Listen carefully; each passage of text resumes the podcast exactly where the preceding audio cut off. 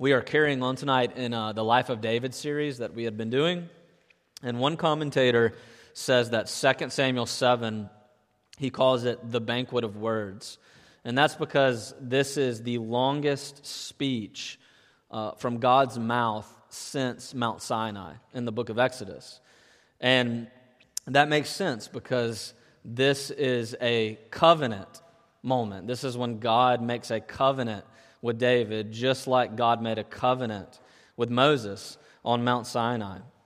Now, you won't find the word covenant anywhere in the passage, like you do in some other texts that are clear that God's making a covenant, but we're going to sing it after the sermon. Psalm 89, verses 27 and 28, call 2 Samuel 7 God's covenant with David. And a covenant is when God makes an unbreakable relationship with human beings, and he attaches to that unbreakable relationship promises. And when you look back at all the covenants in the Bible, they always come with a certain set of promises that are actually the same. They build on one another, and that there will be a dynasty of people, a community, and that they will have a land to live in, and that in that land they'll have a hope of resting from their enemies, a Sabbath day that is coming. And in the midst of all that, that God will be with them forever. And those four promises you see in every single moment that God comes down to make a covenant. And the three great moments of covenant in the Old Testament are Abraham, Moses, and 2 Samuel 7, David. And that means that this is one of the great, what we've just read is one of the most significant moments of all of human history. It's one of the great moments of human history when God comes down to make a covenant, the Davidic covenant, as it's called. Now, there's multiple ways to preach about a covenant, about 2 Samuel 7, and one of them would be to look at all the details of the covenant and how it relates to all the other covenants and how it relates to the New Testament, the New Covenant. But actually, when you read Abraham's covenant, Moses' covenant, David's covenant, one of the things that I think really jumps out is that every one of the passages is actually about God and about the nature of God. It's the nature of God that jumps off the page every time God makes a covenant. And this passage is unusual because we don't have that often in the Old Testament a certain way of addressing God. And David uses it 9 times. It's translated at the end of the passage as Lord God, and it's the word Adonai, Adonai God. And it's the name that gets used when covenants get made. And it really means God the King. And David says it 9 times, and he points us to the fact that when you read God say, I'm going to make an unbreakable relationship with you, and here's all the promises and the way I'm going to fulfill it, that you've got to turn around and say, wow, this is about God. And verse 22 really sums up the way to respond. I think David says, Lord God, I heard the promises, and all I have to say is, you are great.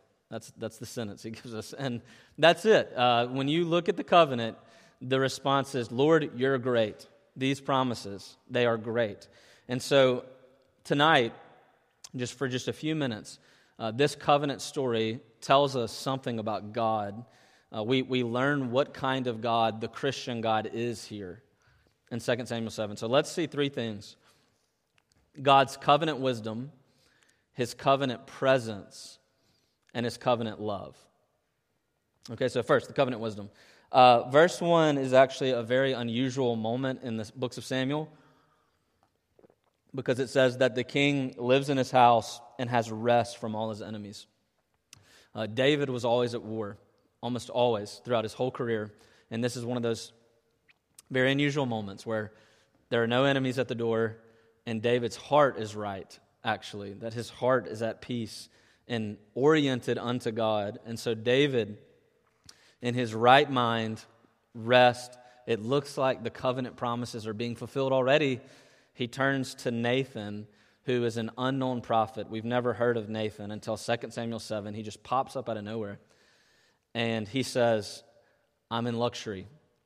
I've got a house to live in, palace, and God's given us rest, and it's not right that God's ark, the sacrament of his presence, should be in a tent next door, a little bitty tent, and not a a temple, a palace. It's not right. I'm living proportionally greater than the God who has delivered us unto this moment.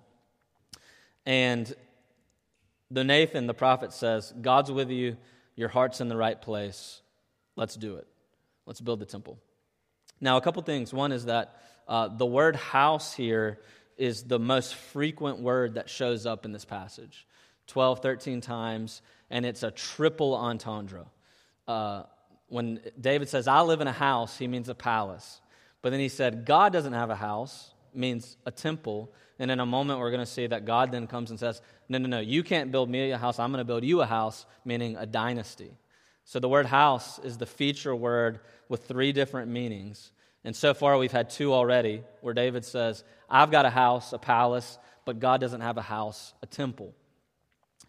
And here, every indication from the writer, every indication from the climax, this climax moment in the story of David, is that David should build God a temple, that his heart is in the right place, and that he means well, and that God has fulfilled so many of the covenant promises from Abraham and Moses forward in this moment. And you come down to verse 5, and God says, no.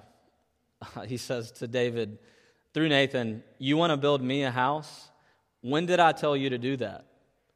You know, when in the past have you read from the scriptures that have been written so far that I ever said to any of the rulers, including you, build me a temple that I should dwell in your midst forever? And that means that David's heart is in the right place, but David does not have what we call the wisdom of God. And that's a very specific term, actually, in God's providence. Derek talked about this morning, because the New Testament term for the wisdom of God is the term mystery. And a mystery is something that you cannot know, the plan of God, until God decides to let you know it and unfolds it before you. And in the equivalent term in the Old Testament is a phrase, the wisdom of God. And the wisdom of God is that great plan of God that you cannot know until God lets you know, until He unfolds it before you. And right here, this is what Paul means in 1 Corinthians 1 when he says, the wisdom of God is often foolishness in the eyes of human beings. It always is, because whenever we look at something God's doing throughout history, how many times in your life have you ever come to a moment where you said, I feel like my heart's in the right place, and I've done what I'm supposed to do, and I'm in worship, and I'm using the means of grace, and I'm in Scripture and prayer, and God has brought this into my life, and I don't understand it. And He was leading us down this road, and then all of a sudden, we're going down this road, and it's suffering, and it's hard. And David's heart was in the right place, and he was in the best shape of his life spiritually.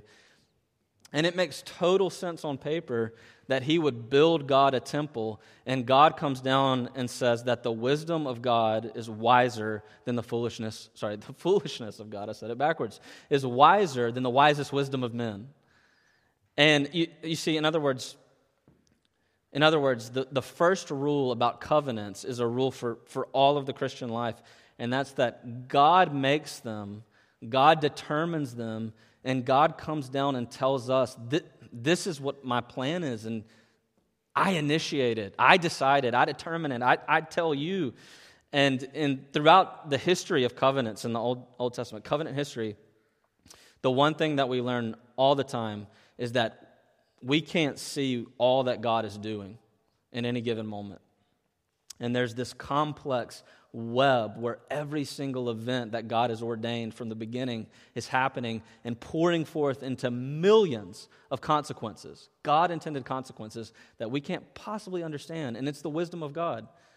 And David couldn't understand it here, and God responds and says, verse 8, and I love this, He says, David, you were out in the pasture, you remember, tending to the sheep, the smallest brother of the house of Jesse. And I was leading Israel across the Red Sea. Do you know what I've been doing? And you were in the pasture, and I came and I got you, and I made you prince, and I made you. And the reason God can say that is because He's God. And he says, I determine what's going to happen in the midst of human history. And when we say, you know, if you're struggling tonight, maybe you've come here tonight and you're struggling with the question of Christianity and the Christ, and you're saying, I want to believe this, but I look at my life and I look at the suffering out in the world, and I don't understand why God would do it the way that he's doing it.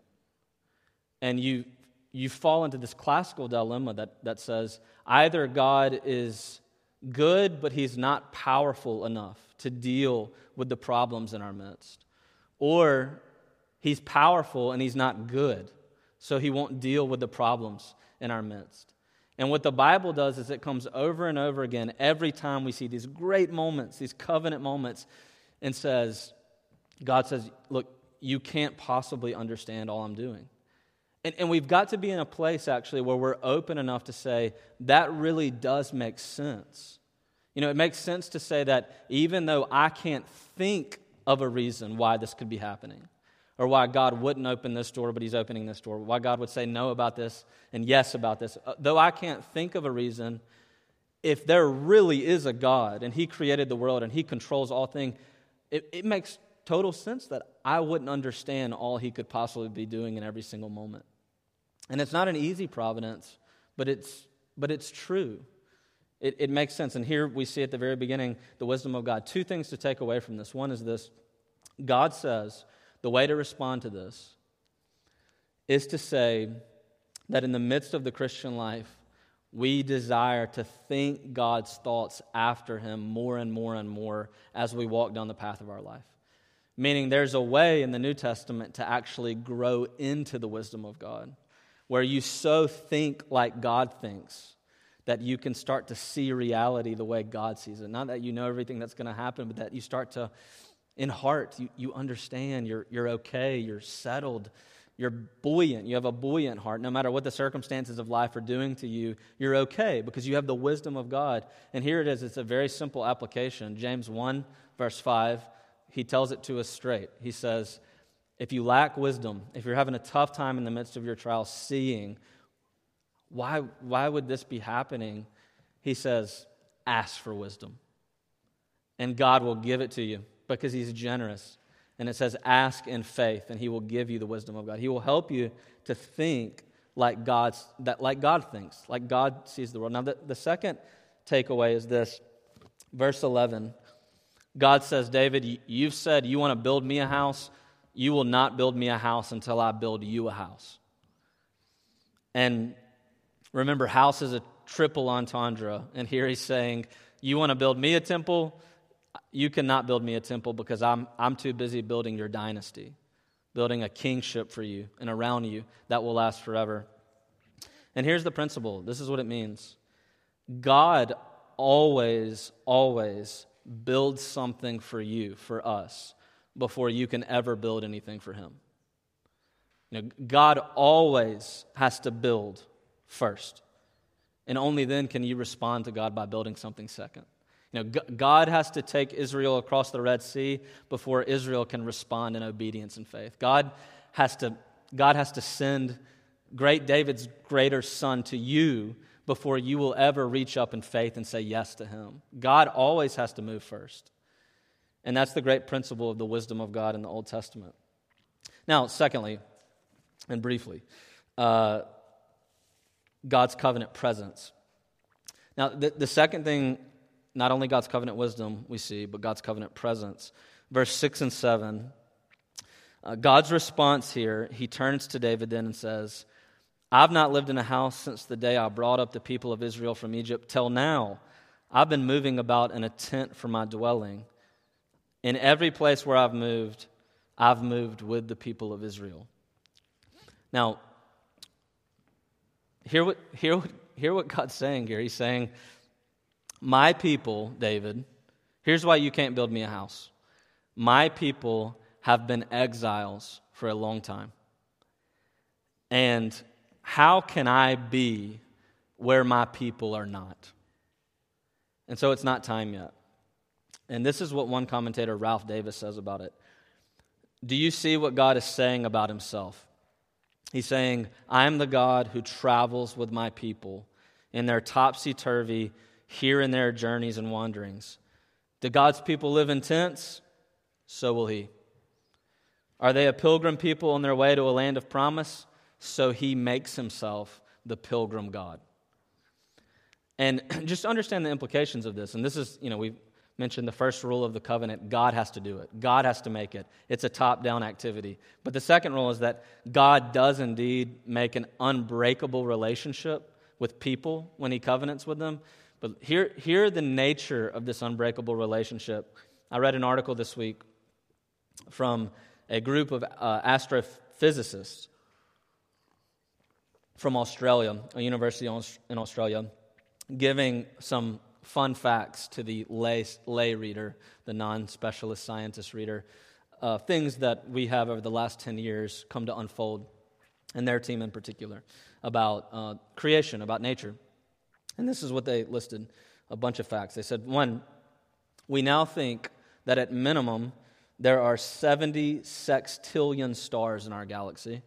That's 70,000 million, 70,000 with 21 added zeros, stars in the galaxy. And that's, they said, a modest guess. Some of those are neutron stars. Neutron stars spin 600 times in complete rotation every second, which is unfathomable. That's in our solar system. Also in our solar system, 99% of all the mass, the matter, is in the sun. So all the other planets and stars comprise 1% of the total mass of the entire solar system. And the sun comprises 99% of that entirety of what's in our solar system. And the sun's rays touch the earth every hour.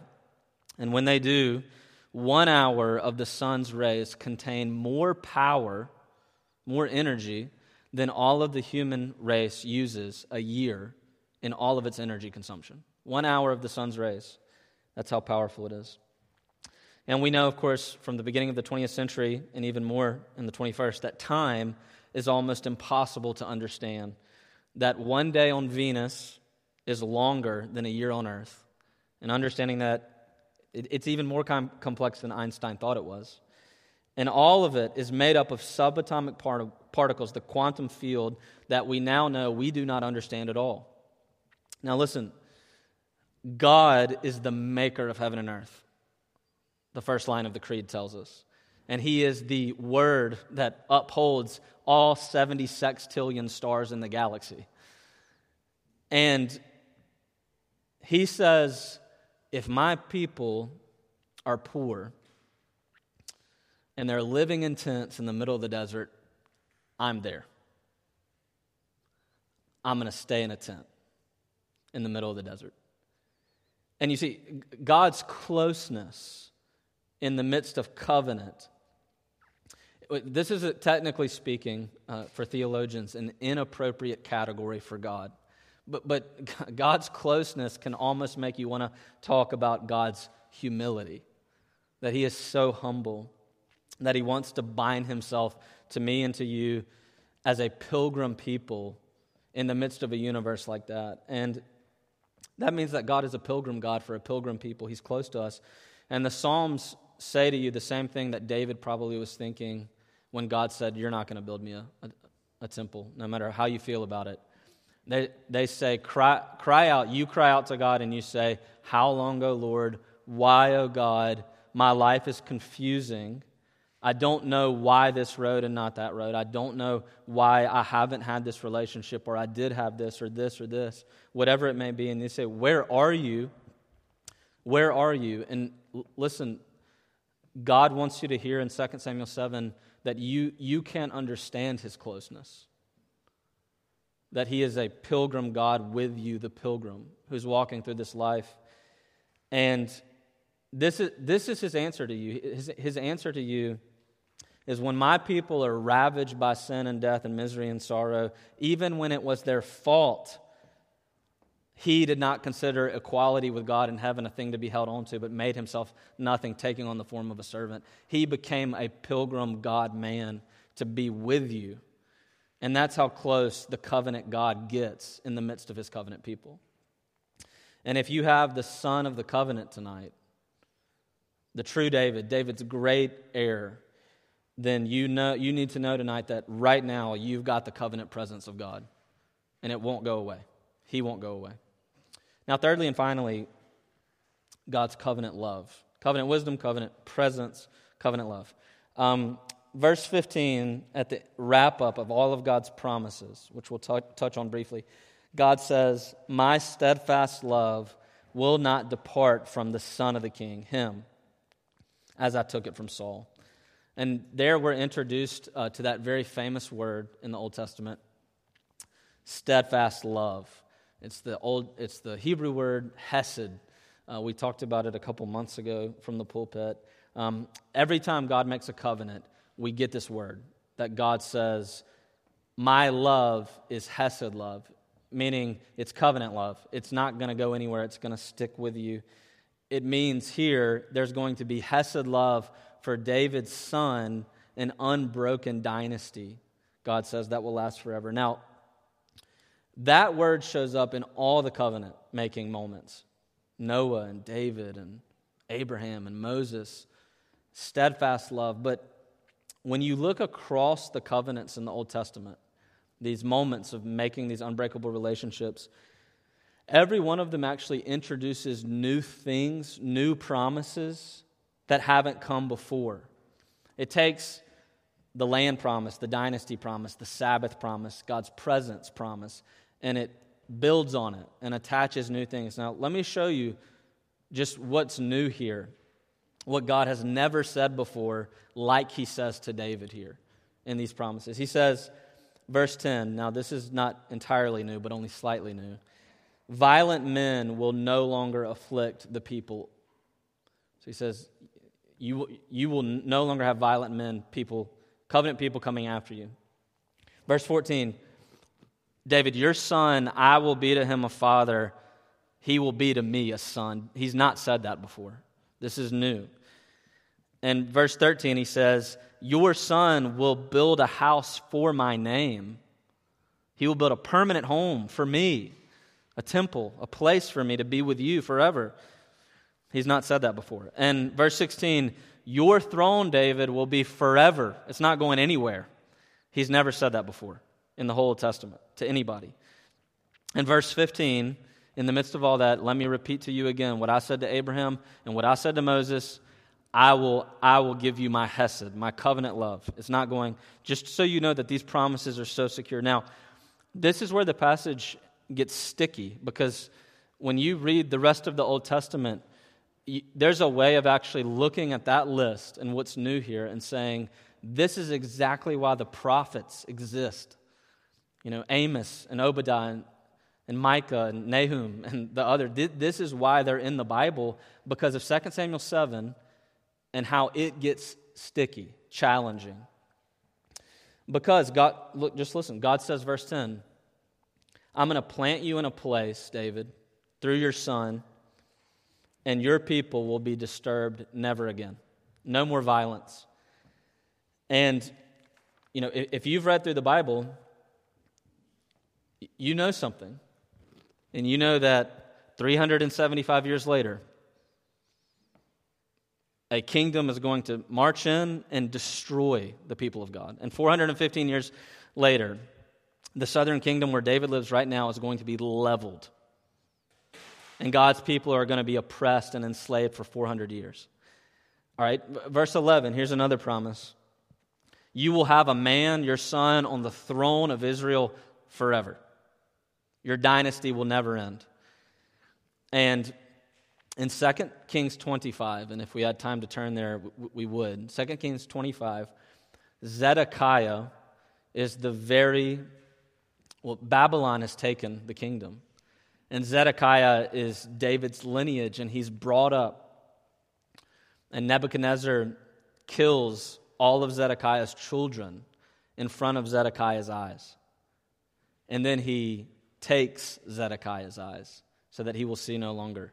And Zedekiah lives out the rest of his days in the midst of Babylon. And at that moment, what do the prophets say?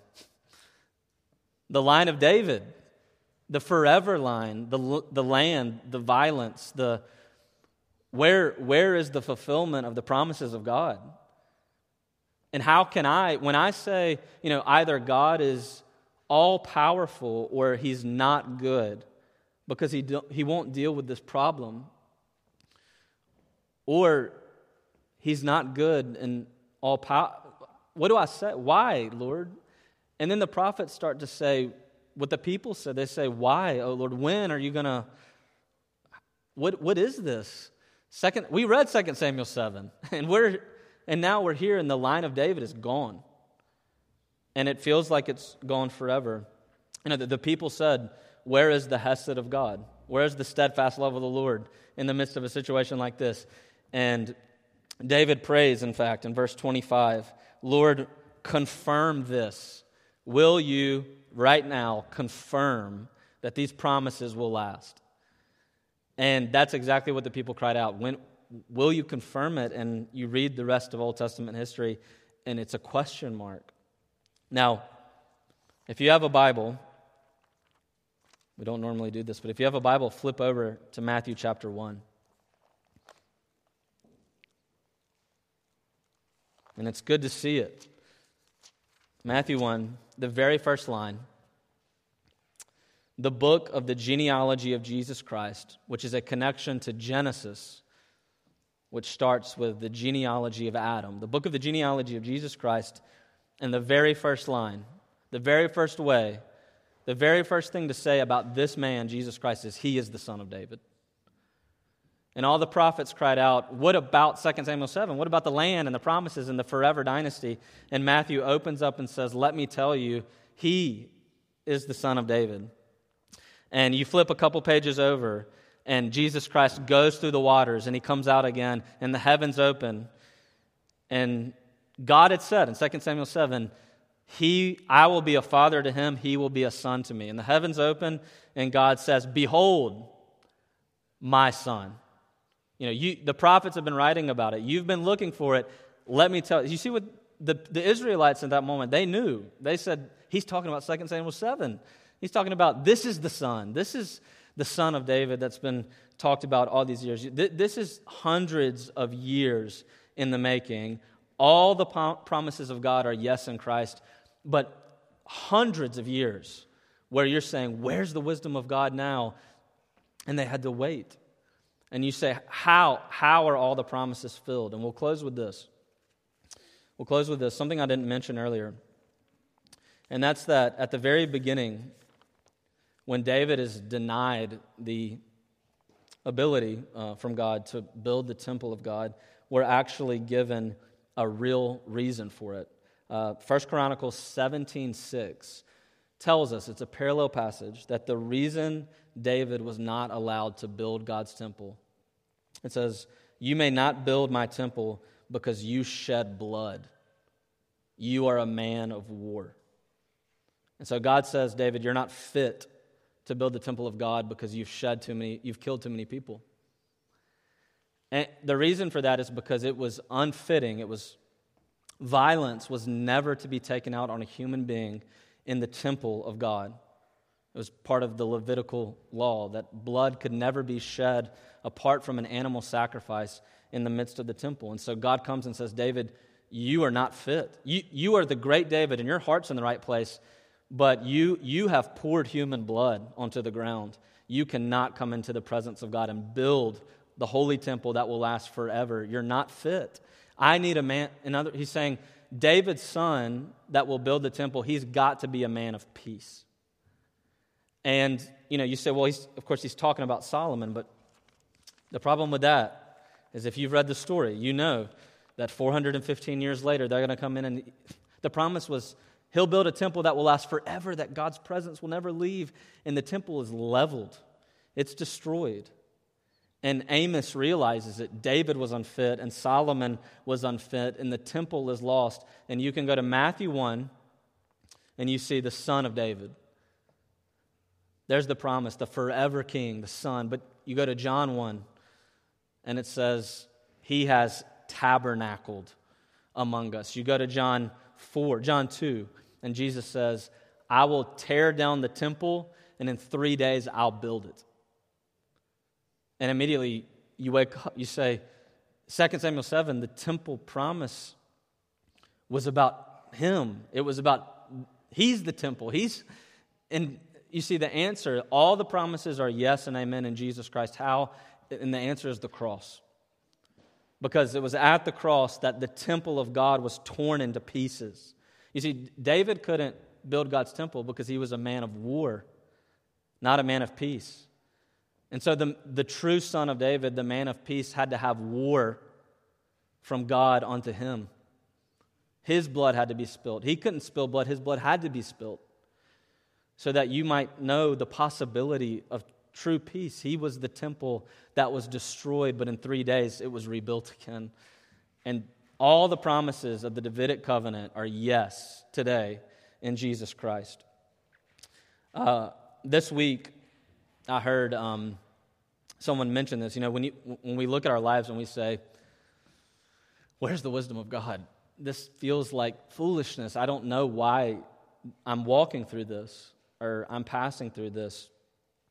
There's a famous saying in the black church in America. It's one of the black gospel songs that's been written in lots of different ways throughout the 20th century especially. But the most famous of the songs is called The On-Time God. And the most famous line, you may have heard it before, is, he may not come when you want him to, but he's always on time.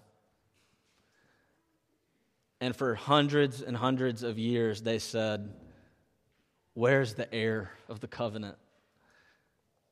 And he didn't come when they wanted him to, but he came on time. In the fullness of time, Paul tells us, God sent forth his son, born of a woman, to redeem us, that we might be called sons and daughters of God. And that's an invitation for you as we approach the table of the living God. Let's pray. Father, we give thanks that the promises are yes in Jesus Christ. And we come now and ask that you would give us faith in your very covenant presence as we approach your table. And we ask for this faith in Christ's name. Amen.